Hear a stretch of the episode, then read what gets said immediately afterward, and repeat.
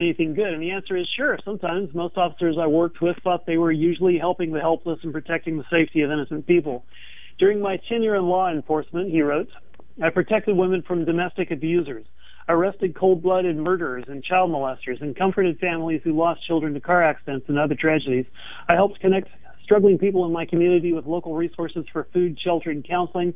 I de-escalated situations that could have turned violent and talked a lot of people down from making the biggest mistakes of their, lives.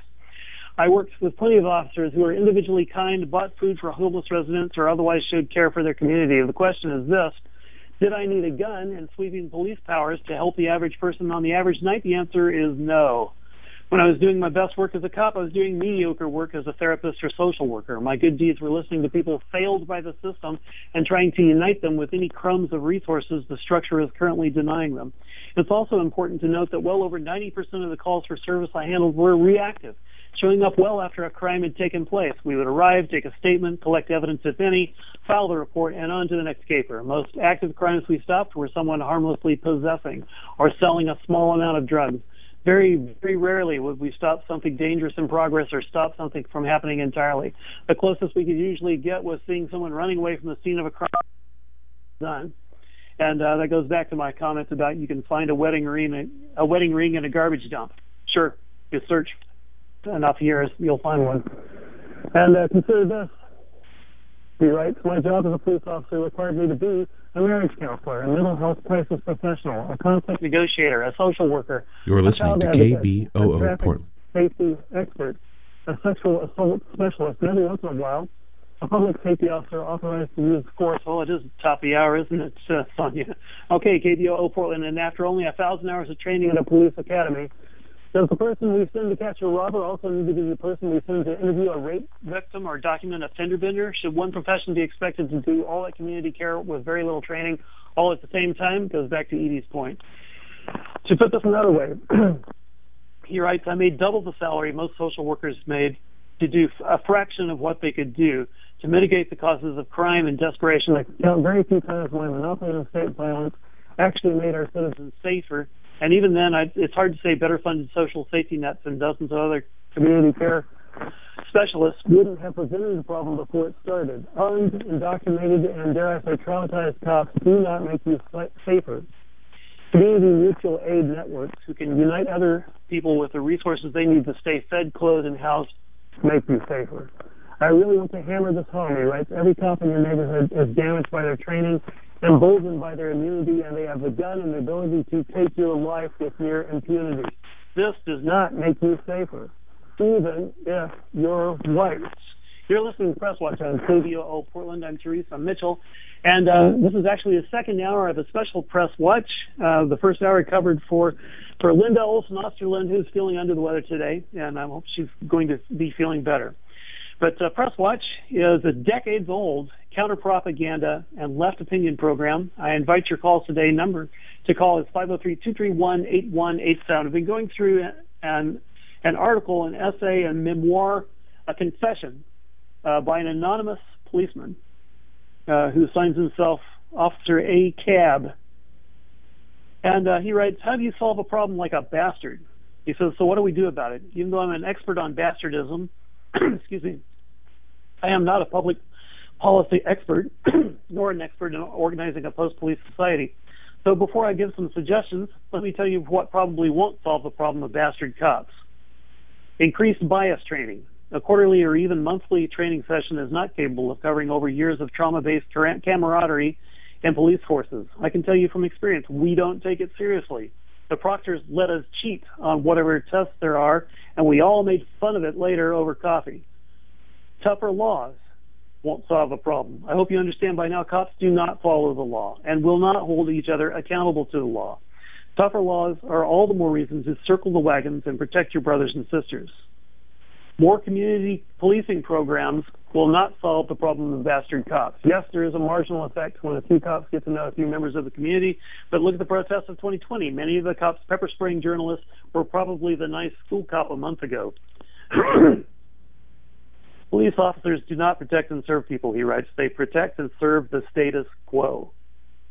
They protect and serve polite society and private property. Using the incremental mechanisms of the status quo will never reform the police because the status quo relies on police violence to exist.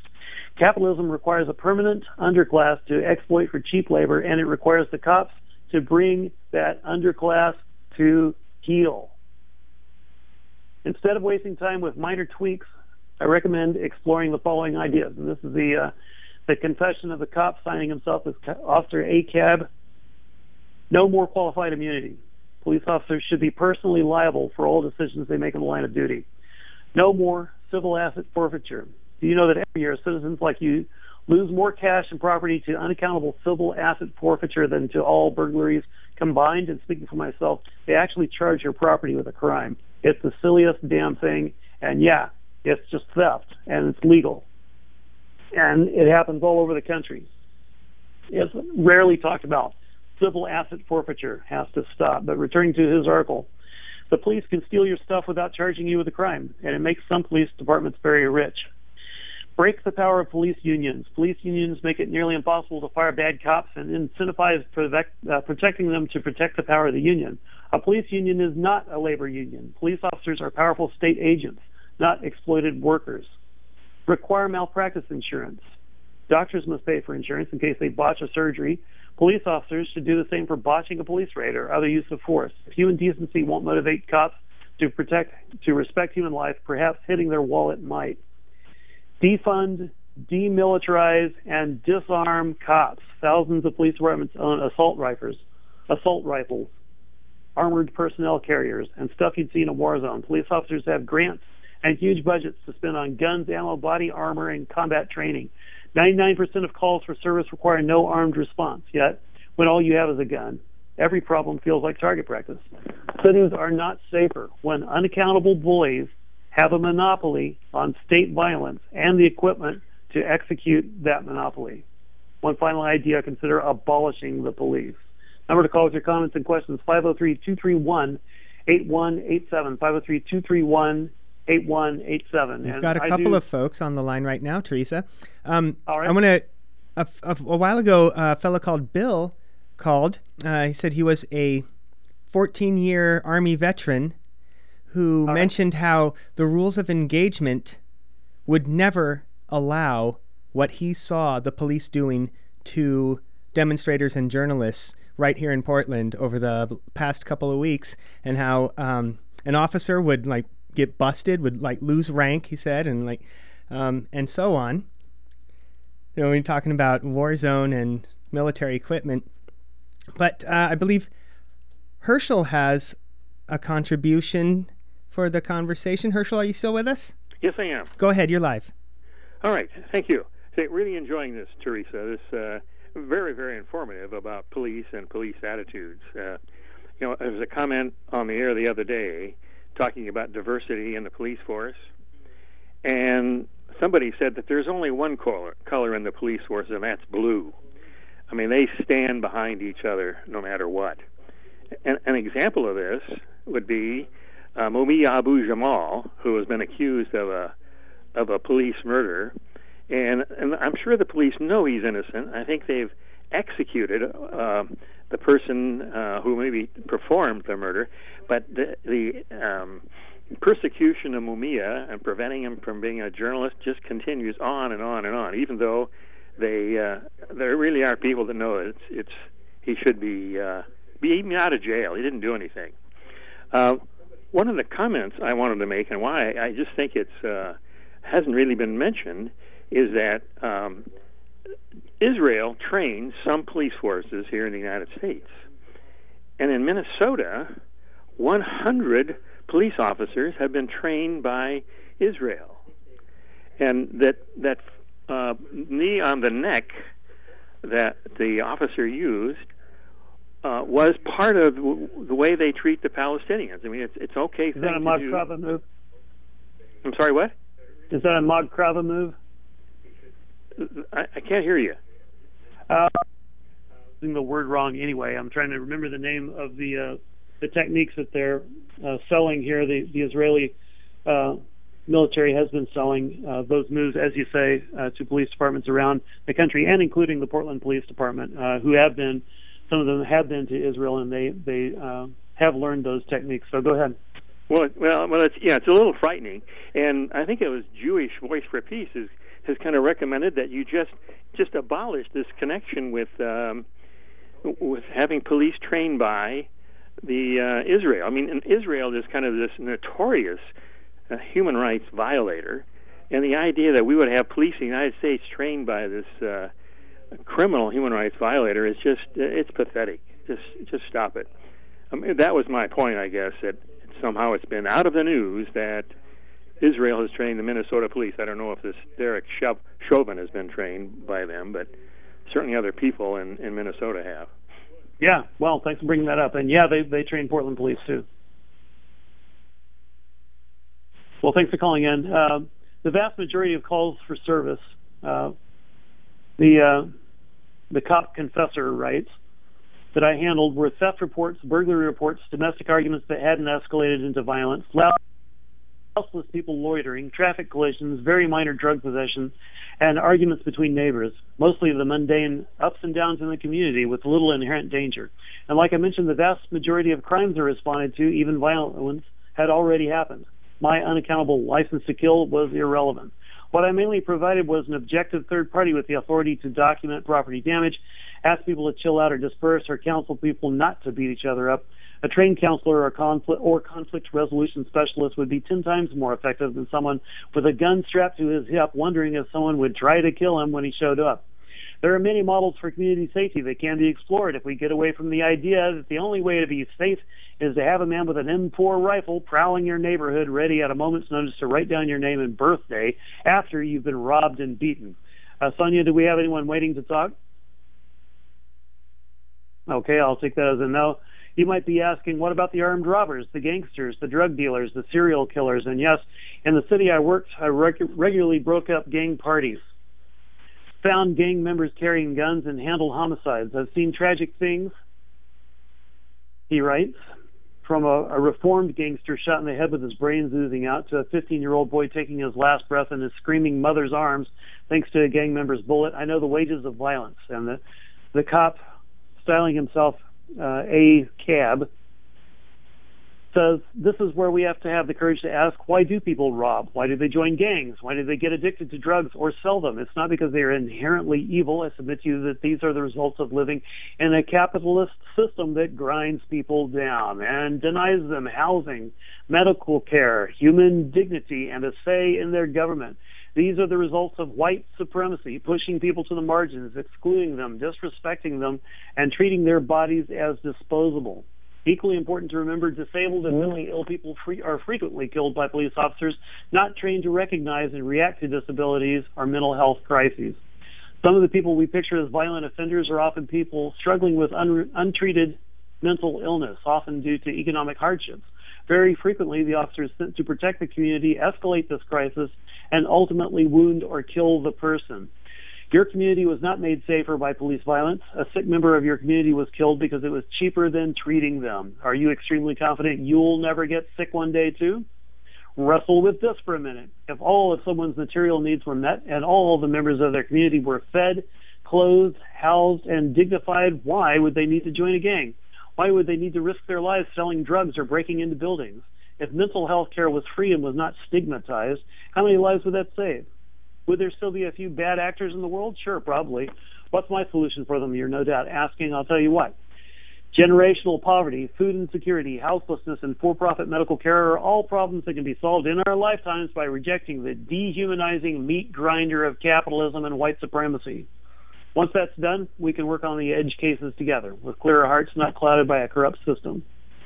Police abolition is closely related to the idea of prison abolition and the entire concept of banishing the carceral state, meaning creating a society focused on reconciliation and restorative justice instead of punishment, pain, and suffering.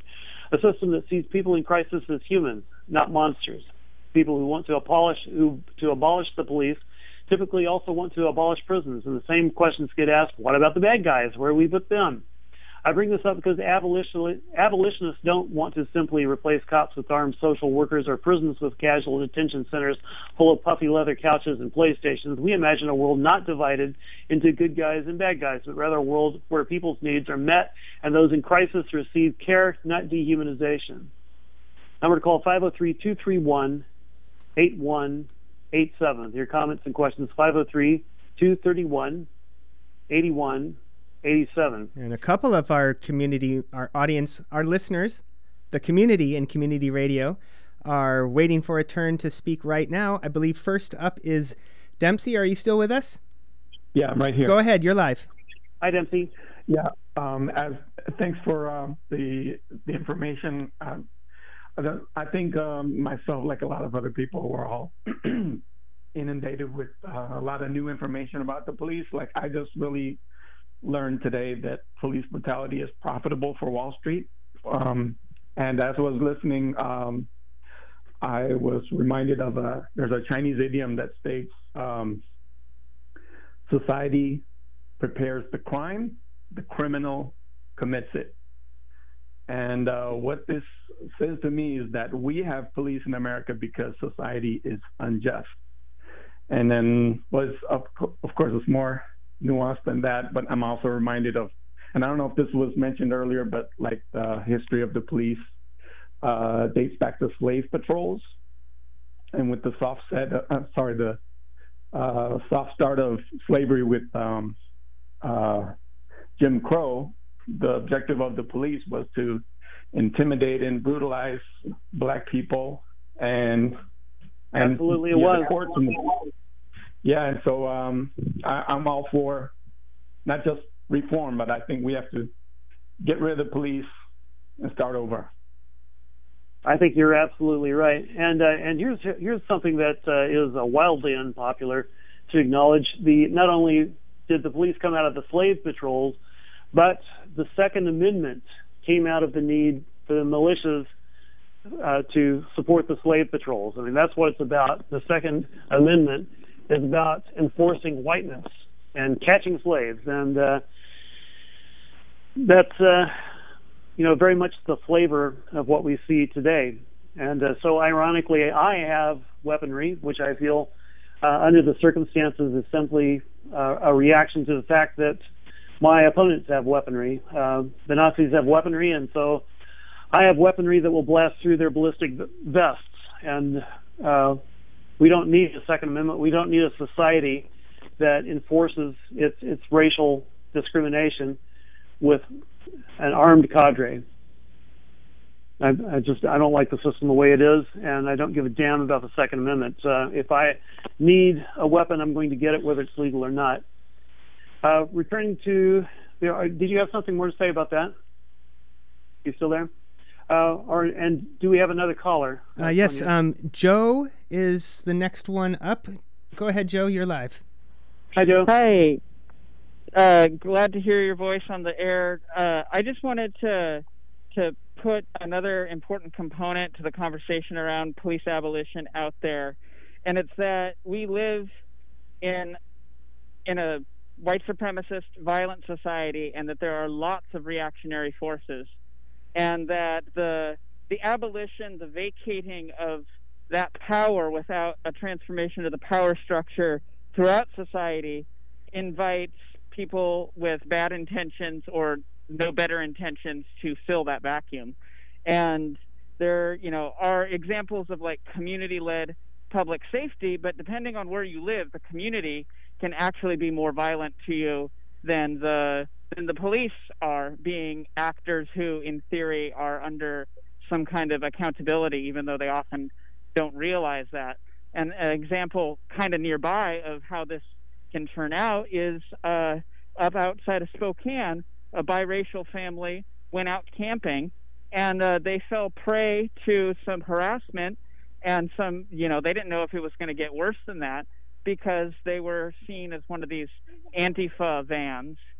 But, you know, when you're talking about a lot of places in America relying on community based solutions, that's going to still leave lots of black, black and brown poor and other sorts of marginalized people uh, in no better of a position. And we need to talk about the cultural shift that police abolition implies and not just the organizational dismantling of the city or state police. And I'll well, take I'm, my I'm, response off the air.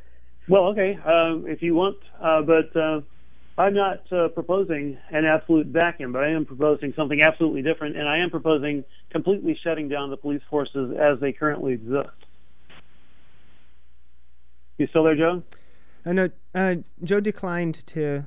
Uh, he's off, well, response off the air, but um, Warren is waiting. Uh, if you wanted to, or did, did you want to? Do you have more to say about Joe's point before we move on?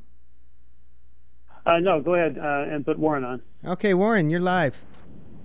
Okay, howdy. I uh, I've got a lot of bad stories about cops, more than more than good ones, but I, I wanted to at least say that some of them, you know, occasionally are actually good. I um, had an experience with one in a town that I grew up in, and uh, this kind of stemmed from an experience with the worst cop in the town when he tried to pull me over, or he did pull me over, wanted to search my car, and he had already tried to plant drugs on me two weeks before.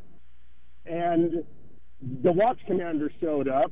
Well, I didn't know him at this point, but I the cop begged me and begged me and begged me to search my car. I said, no, no, no, no, no. I'm searching for my dog who's out. I already told you. I need to find my dog.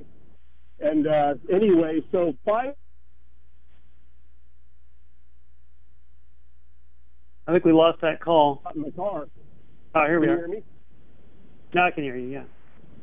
Yeah, and so I stood right behind him, and the watch commander had said, "You need to step away from him," and I did not do it. And uh, the guy turned around, looked at me, and stopped searching the car right away. He looked over at the watch commander, who he felt was supposed to back him up, and did not because uh, the watch commander knew he was a bad cop. That same watch commander pulled me over about three weeks later and gave me a warning about what was going on with them and me, um, and that I needed to make sure that I kept my car registered and everything like that. Um, so he was very helpful to me, and I got a feeling, though, that most of the other cops in the force did not like him. I also had heard another cop beg over the uh, the radio, I had a scanner to be able to chase somebody into another town. And this same watch commander denied him, and he kept begging for it, and, and was told, "No, you need to stand down. We're not chasing people around," you know, like that. So they were trying to do bad things, and this guy was not letting them get away with it. So yeah, and I can tell you what's likely to happen to that watch commander is the day is going to come when he's going to be called out to a place where there are armed actors and he's outnumbered, he's going to call for backup, and the other cops aren't going to show because that's how they enforce that. Yeah, and I believe that's true. You know, I mean, I I do think that uh, he, um, you know, that that, that I, from what I have seen though, all of the other ones always stood by what the bad ones did, whether they wanted to or not. You can tell sometimes some of these guys did not want to, but but there it's kind of like they say their silence is what was caused them to be complicit. Um, that's why, yeah, that's why I'm I'm insisting on this phrase: "All cops are bastards." Doesn't matter that some aren't, because the the group is going to protect the group, and uh, you're going to run across bastard cops, and uh, they're going to do their bastard things, and you're going to be screwed because none of the other cops are going to stand up for you. Except, you know, as you say, you, you found this one exception. That's very rare. You know, I go back to the uh, the wedding ring and the garbage dump metaphor. Yeah, yeah. And and I also had a, uh, an opportunity now to because I had I did have a drug problem and I I overcame it and and uh, was going to AA for a while and and um, you know I I I had an opportunity to sponsor a police officer.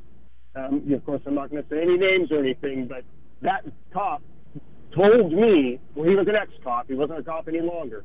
But I'll say that this much. He told me that the things that they used to do to people were were just horrific. He didn't tell me what they were. He just left it at that, and he and he really meant all of them, you know. Um, and uh, so, you know, it's it's it, you're right. It, it's hard to. I, I also was in a courthouse in Contra Costa County, California, where I grew up, and I had heard a, this is some maybe 10, 15 years ago, that they were all going to be getting AR-15 to keep in their trunk. And what's one cop had just heard about it. He was a sheriff deputy in the courthouse from another deputy. And you want an uh, AR-15, There's one in every yeah, it, uh, trunk of of a Portland cop car. Yeah, and what this what, what this guy said, he goes, "Really?" And he just shook his head. You know, like, you know, like he just thought, "Really?" Like, we do not need that. you know, so you can tell that that that you could see what his attitude was, and I was pleased to see that from him. Now I don't know what the other cop that had told him this was going to be a part of what they were all going to get, what he really thought, but I could tell that the one guy thought that that was just a bunch of just a bunch of bull, you know. So right. I could, like I said, I could go on and on about things. So I've had, I have had some seriously bad experiences with cops where they they did things to, you know, make it look like I assaulted them. One time, I the cop was trying to search. He couldn't. He had the door open, and I went to close the door. He put his arm in the way of the door and called it assault on a police officer. And from that point, it got really bad for me. They put their knees in the backs of my legs and on both of their arms. They did not put their knees in my neck, but it was a part of their protocol and how they deal with people. You know. Yeah, you can't afford um, you can't afford to take chances with them. You can't uh, can't ever you don't you can't talk to them. You can't agree to a search. I keep uh, a cheap but effective color camera running at all times in my car. Yeah, I'm going to get one. Dash, dash cam. You can get a dash cam for like twenty bucks. Yeah, yeah, yeah. Hey, Teresa, thanks for your show. I love you. Appreciate it. I'm going to uh, get back to driving. Oh, and I want one more too. Uh, I'm also a Teamster, 162. Give a shout out All to right. the person who called in earlier. Right on. Okay. Union strong. Thanks for calling in. Now I want to quote uh, Angela Davis, who's in this uh, this Confessor Cops uh, article. It's a long article, and uh, but I think it's totally worth a read. It's uh, Officer ACAB writing in Medium.com. And by the way, you're listening to Press Watch on KBOO Portland. Uh, and he quotes Angela Davis saying, "An abolitionist report, excuse me, an abolitionist approach." That seeks to answer questions such as these would require us to imagine a constellation of alternative strategies and institutions with the ultimate aim of removing the prison from the social and ideological landscapes of our society. In other words, we would not be looking for prison like substitutes for the prison, such as house arrest safeguarded by electronic surveillance bracelets. Rather, positing decarceration as our overarching strategy, we would try to envision a continuum of alternatives to imprisonment, de- uh, demilitarization of schools, revitalization of education at all levels, a health system that provides free physical and mental care to all, and a justice system based on reparation and reconciliation rather than retribution and vengeance, in quotes. Man, I love Angela Davis. And um, I want to say that uh, that that sort of attitude is, is what you get from uh, Joe Biden, for example. He's saying, "Shoot him in the knees." That's his solution. you know, and as far as it goes, it's not as murderous as shoot him in the heart, but uh, it's it's not going to do anything, and uh, and it's the wrong attitude because we need to defund the police and stop living in this society in which we're all turned against each other, and we have the police to enforce this misery that keeps us all away from adequate housing, adequate health care, adequate education, and, and keeps the rentier class obscenely rich and creates billionaires, people who have the wealth of emperors and, and no nothing to do with that money but to crush us. Number to call 503-231-8187. It's 927 a.m. You're listening to KBOO Portland. A world with fewer bastards is possible. If you take only one thing away from this essay, he writes, I hope it's this, do not talk to cops. But if you take two things away, I hope the second thing is that it's possible to imagine a different world where unarmed black people, indigenous people, poor people, disabled people and people of color are not routinely gunned down by unaccountable police officers. It doesn't have to be this way. Yes, this requires a leap of faith into community models that might feel unfamiliar. But I ask you, when you see a man dying in the street begging for breath, don't you want to leap away from that world?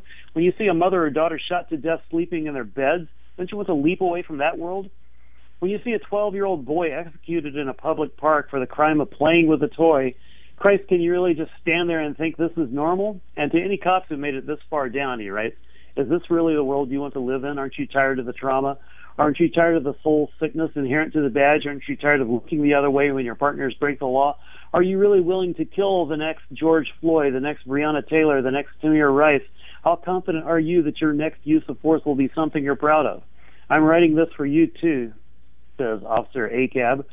It's wrong what our training did to us. It's wrong that they hardened our hearts to our communities, and it's wrong to pretend this is normal. And he writes, Look, I wouldn't have been able to hear any of this for much of my life. You may be reading this now, may not be able to hear this either, but do me one favor, just think about it. Just turn it over in your mind for a couple of minutes. He's addressing cops here. He says, Yes, and me for a minute. Look around you and think about the kind of world you want to live in. Is it one where an all powerful stranger with a gun keeps you and your neighbors in line with the fear of death?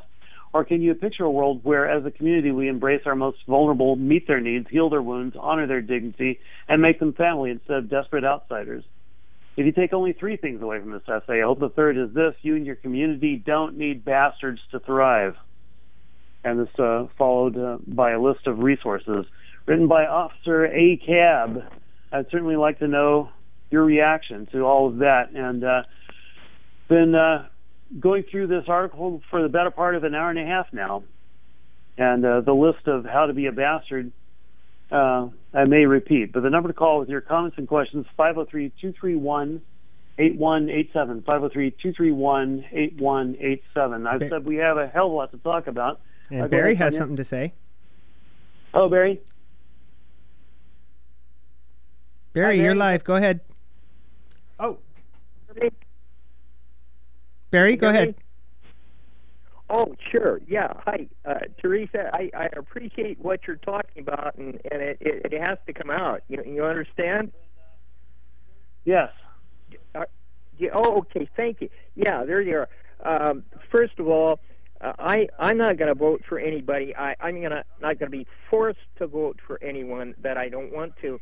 And Joe Biden, um, brought about the attack on Iraq, and there's a film about it. I, it probably isn't out yet, but I don't want to uh, want Mr. Trump. I'll say Mr. Trump to be uh, in the office, but uh, what thing, what one thing I can do is vote for Senator Sanders, for Bernie Sanders. People, enough people write him in, and he's going to have to uh, be elected. He's going to be drafted to the election. That'd be good.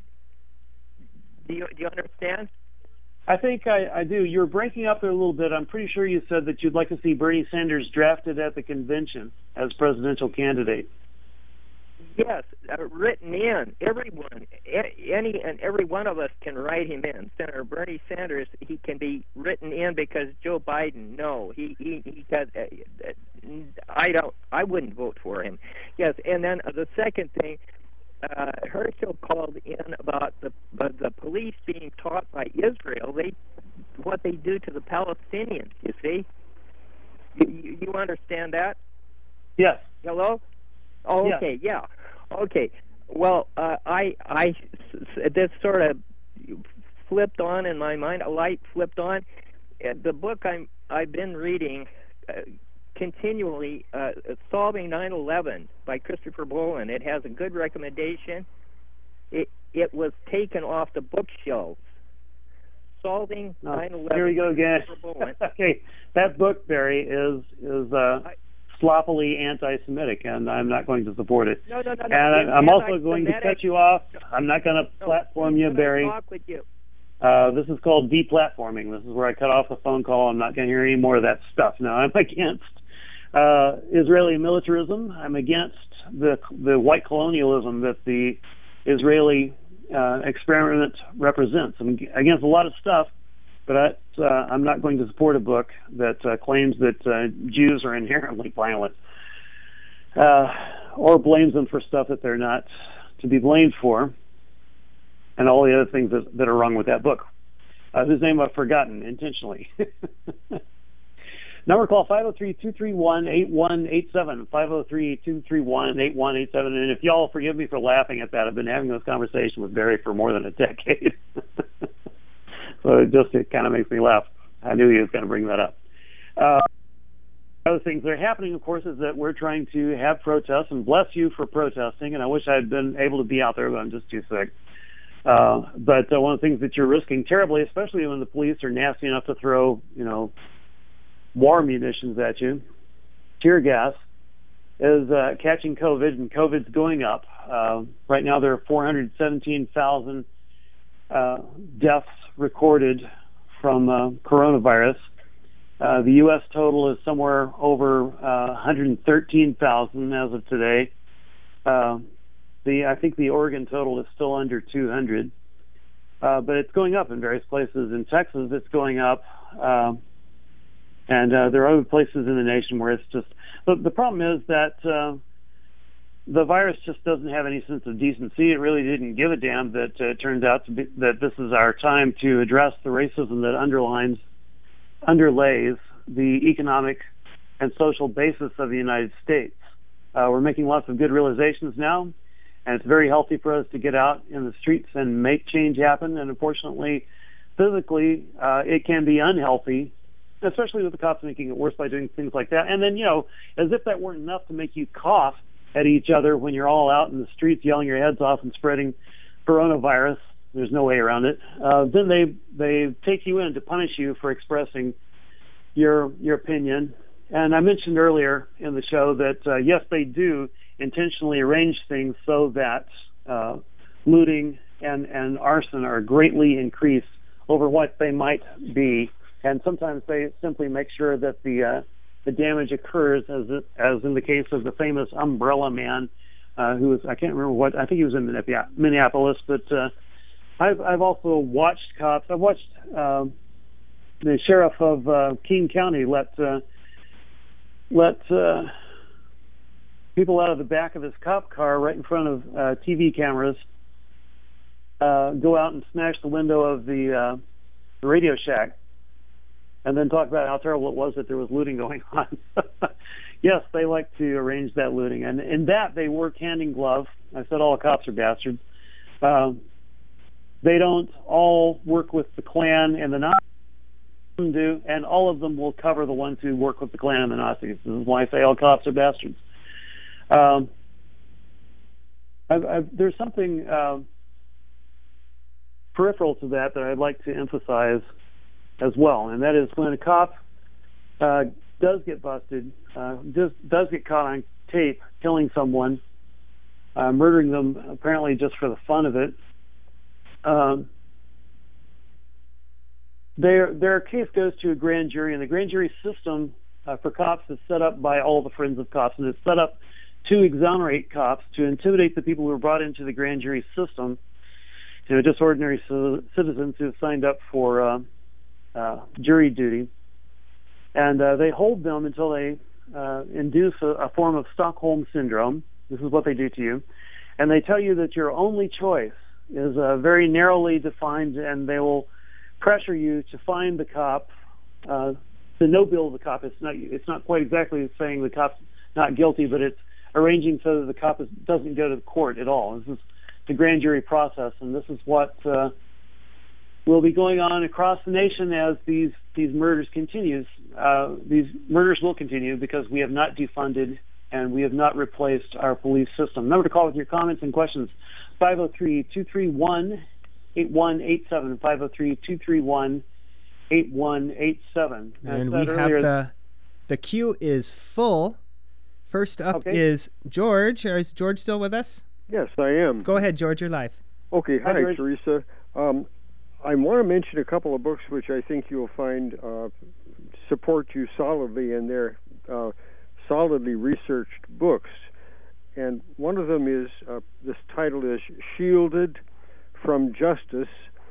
The subtitle is Police Brutality and Accountability in the United States, and the book is published by Human Rights Watch.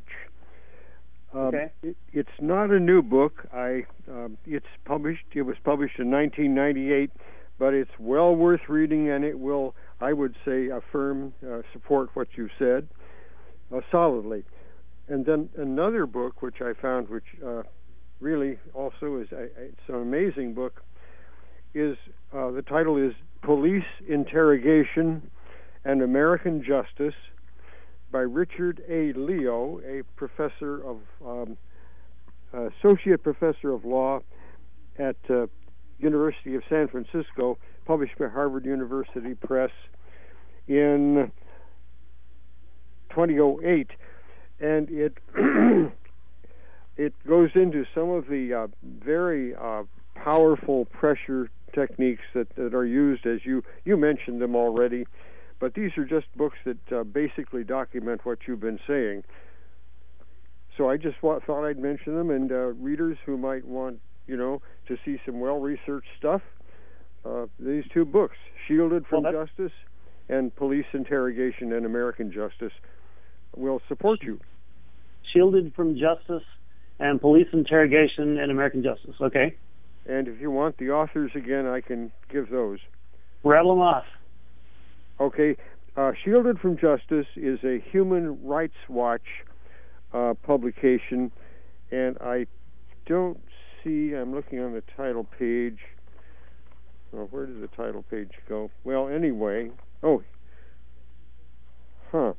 It's published by Human Rights Watch, and apparently that's the it's it's a a, a group publication by Human Rights Watch.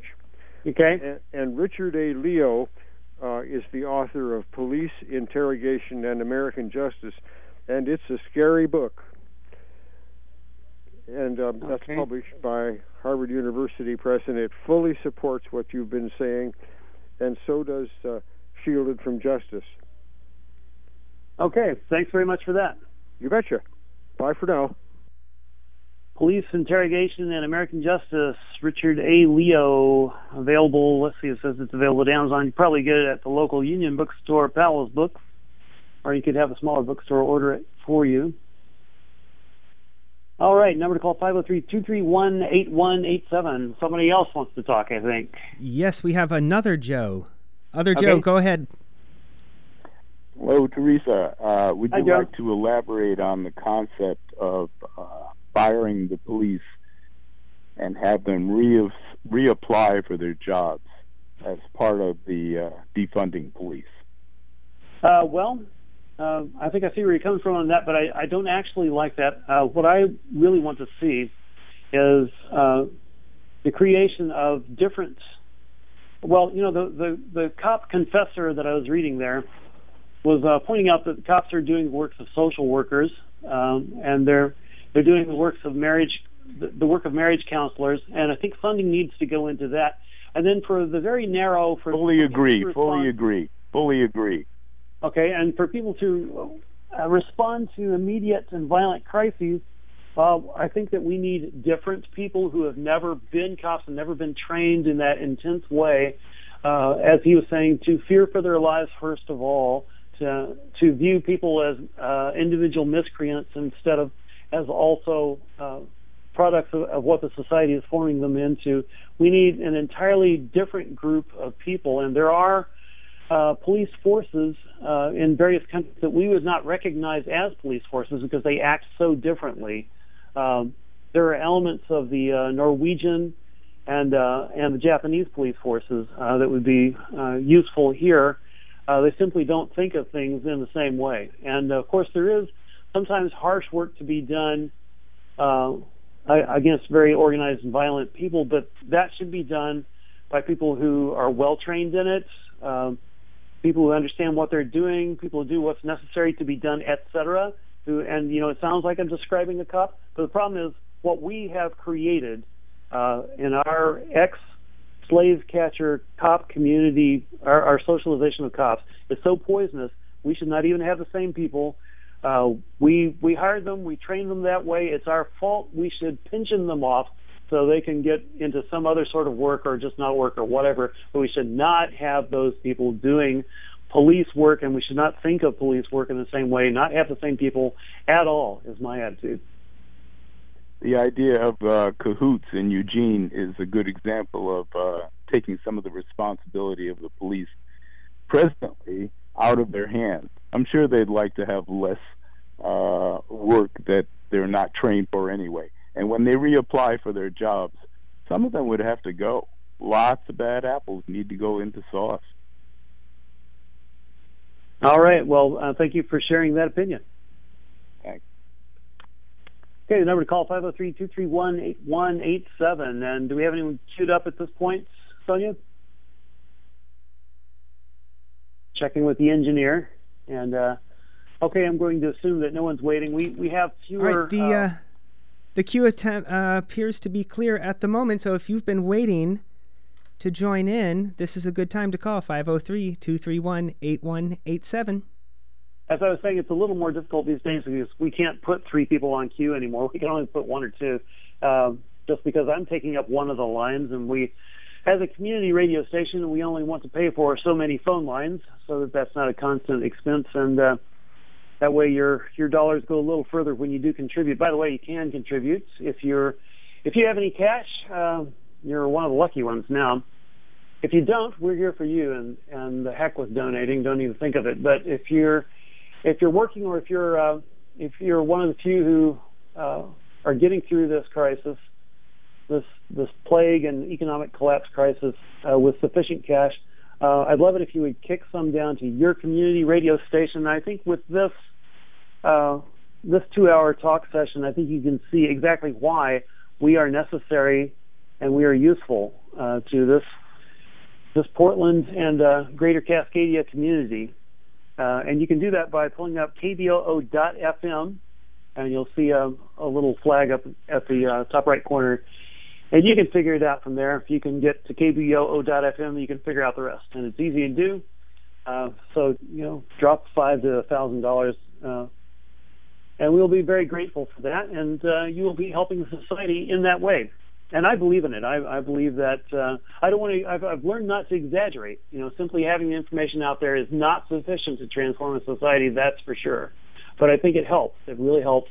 And many commenters who've come into the area over the years, people who have had uh, big events uh, talking about uh, imperialism or, or political affairs, uh, speakers like Michael Parenti have, have often commented that they can tell there's a community radio station because they get smarter questions from the audience. And I think that says something about what has been done and what is continually being produced by community radio. Just pull up kboo.fm and uh, send us some money if you can.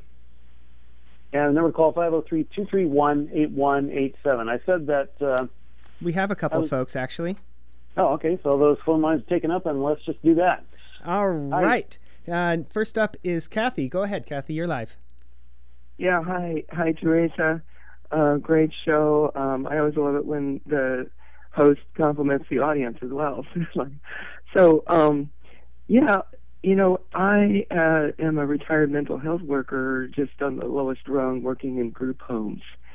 And one of the homes that I worked at, um, one of the teenagers told me that um, if she were to basically straighten up and fly right, which is what we were trying to get everybody to do, um, and then she went home, her community had uh, so much uh, influence of gangs that she would have a lot of difficulty not, you know, basically cooperating with the gang or, or in some way being part of the gang community uh, and this is a whole other, you know, this is an example of one of the things that would happen, uh, you know, if police power were lessened.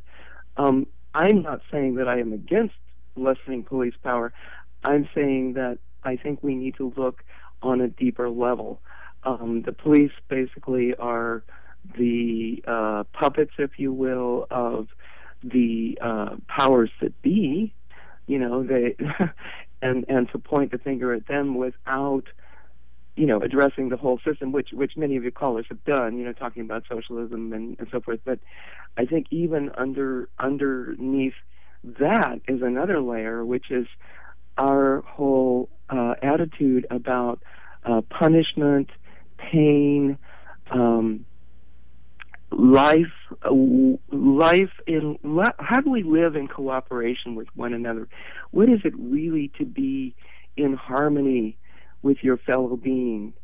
Um, there's a there's a um, psychologist uh, psychiatrist excuse me uh, Peter Breggin who heads up the whole uh, um, section of uh, psych- psychiatric approaches of um, using uh, alternatives to drugs to, to treat mental illness. Um, he talks about uh, treating everyone around you without uh, trying to pressure them into doing something other than what they want to do. Um, and of course, this is a simple concept that's really hard to just throw out there as a soundbite over the air, but um, basically, we are so used to pushing each other around or accepting pain and punishment as a result of of our mistakes rather than having someone there that can just kindly show you a better way. And I think the challenge for the progressive community right now, and as as always, is to set examples of what we want to see. Uh, community policing, sure, but if police go in without arms, they themselves are at risk uh, of the occasional, you know, person that's going to kill a police officer who shows up even in the with the best of intentions and behavior at their front door.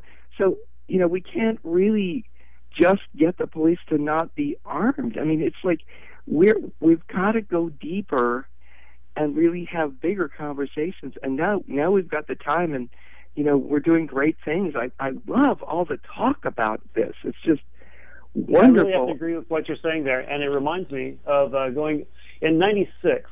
Um, I asked the KBOO community to send me to Cuba, and they did. I went around and collected uh, cash, and uh, and uh, somebody paid for my uh, plane ticket. So I went to Cuba, and in Santiago de Cuba, I was I was put up with um, a family that was let's see, uh, Communist Party head. I can't remember what his profession was other than that, and uh, his daughter was a doctor. Turns out there was doctors all over the place, and uh, they talked to me about uh, having to share five people to a book, and I said, "Oh, that's terrible. Is it not enough books to go around, and you know, you should have one book per person." They said, "Oh, that would be terrible," because they enjoy uh, cooperative learning. They don't compete with each other to learn how to be doctors.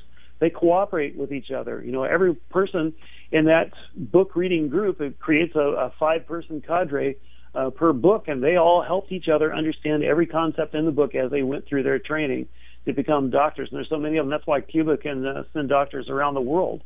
They're just yeah. chock full of them. I mean, you can't sneeze yeah. without finding five doctors in Cuba. Yeah, that's a great example of what I'm talking about because we're so used to this idea of competing with one one another. Uh, certainly, just just the simple idea of cooperation, which is this, the founding uh, point of you know, if you're talking about socialism and all this stuff, it, it, it actually would, would, would sell better to, to all sides if you just talked about uh, collective businesses and cooperative, uh, you know, businesses. I mean, we had this. We, Winco and uh, uh, I think it's By, Bi-Mart and so forth are cooperatively owned businesses that we already have. But I mean, just just even further, just the just the idea of being kind to one another uh, you know, there's across the political boundaries. You know, we're we're so impatient. If somebody expresses a a thought that that uh, a progressive thinks is is conser- is a, is a conservative thought, they'll jump all over them. You know, it's like, hello, let's listen to one another.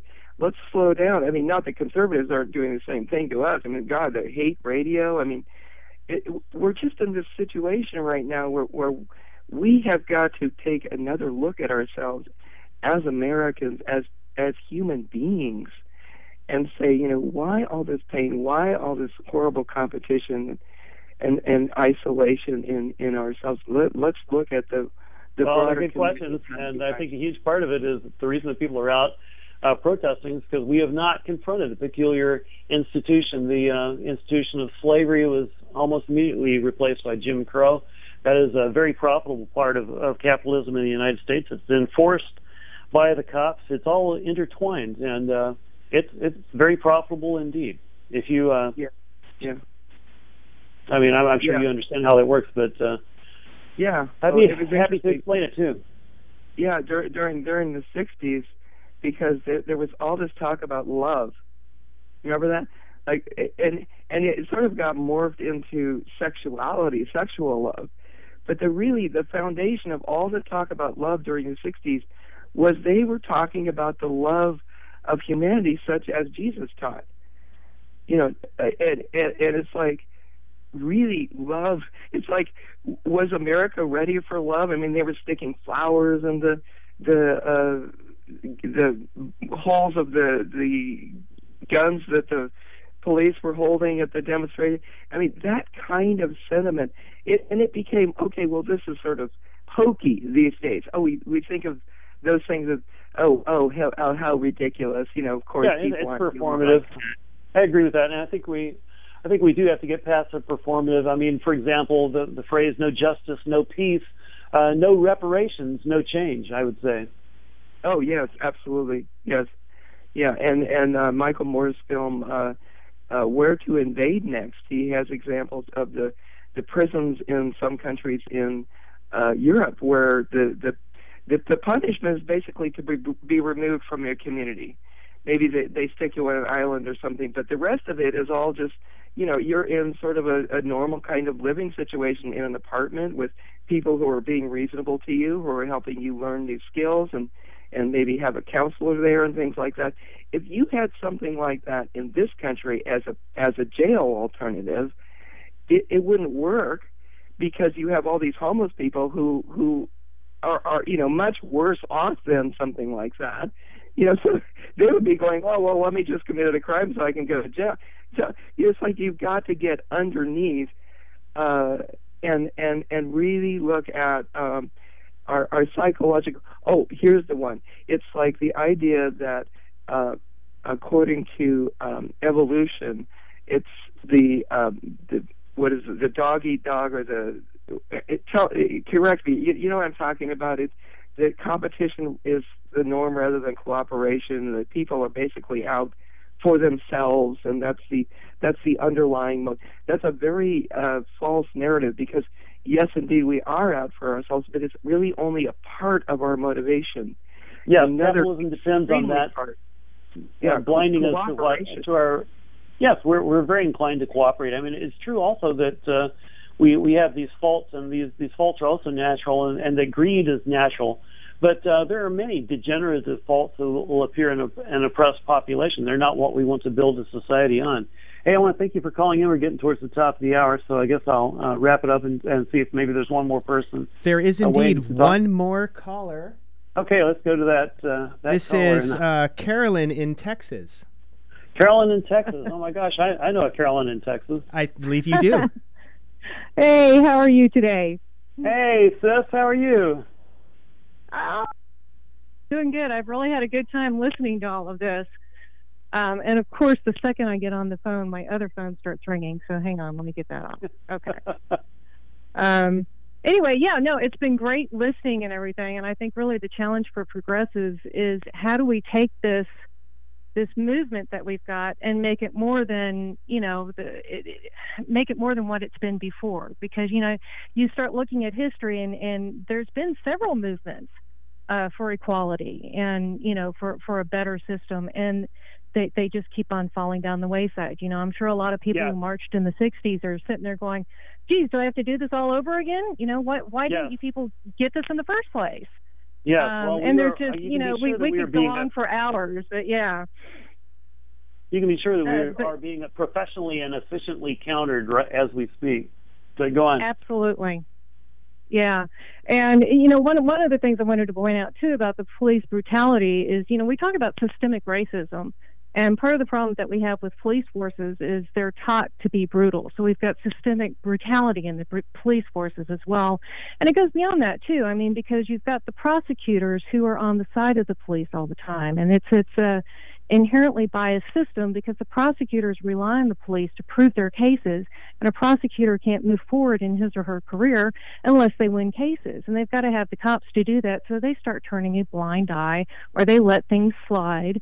And the police are the same way. They've got certain prosecutors that they'll like above other ones, and the, you know they'll help their buddies out.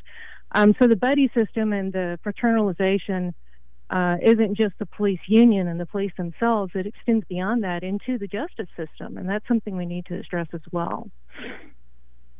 Yes, indeed, the cartel of justice. that would be an interesting yeah. talk to have with you. Well, well, Carolyn, thank you so much for calling right up to the top of the hour. What a great way to to end the program. And, yeah, uh, it's, it's been great listening to you, and it's so encouraging to hear everybody calling in and everything. And you know, speaking as somebody from the South, these conversations are even starting to happen down here. So there's a glimmer of hope out there. We just got to keep up with it.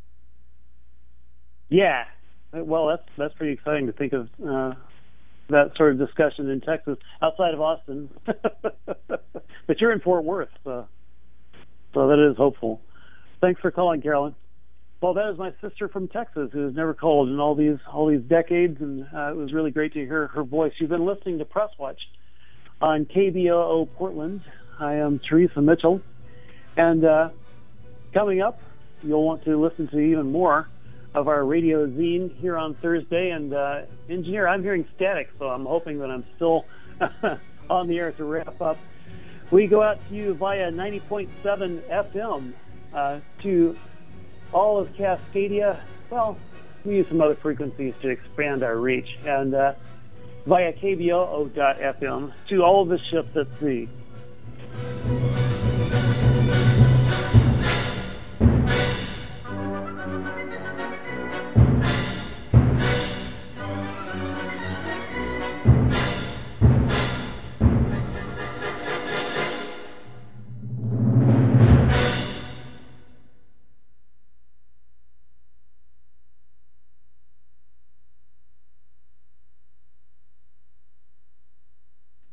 This is KBOO Portland. It's crawling up on the 10 o'clock hour. Stay tuned for more of the best community radio you'll hear here or anywhere, including, I believe, coming up next is Flashpoints, regional solidarity, checking in on our comrades in the San Francisco Bay Area. So, as I say, stay tuned for that. This is KBOO Portland, your community radio.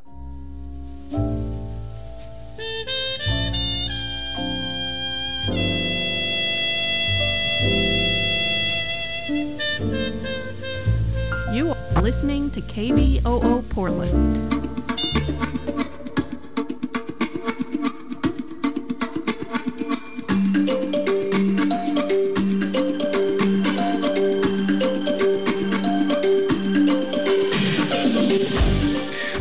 Pacifica Radio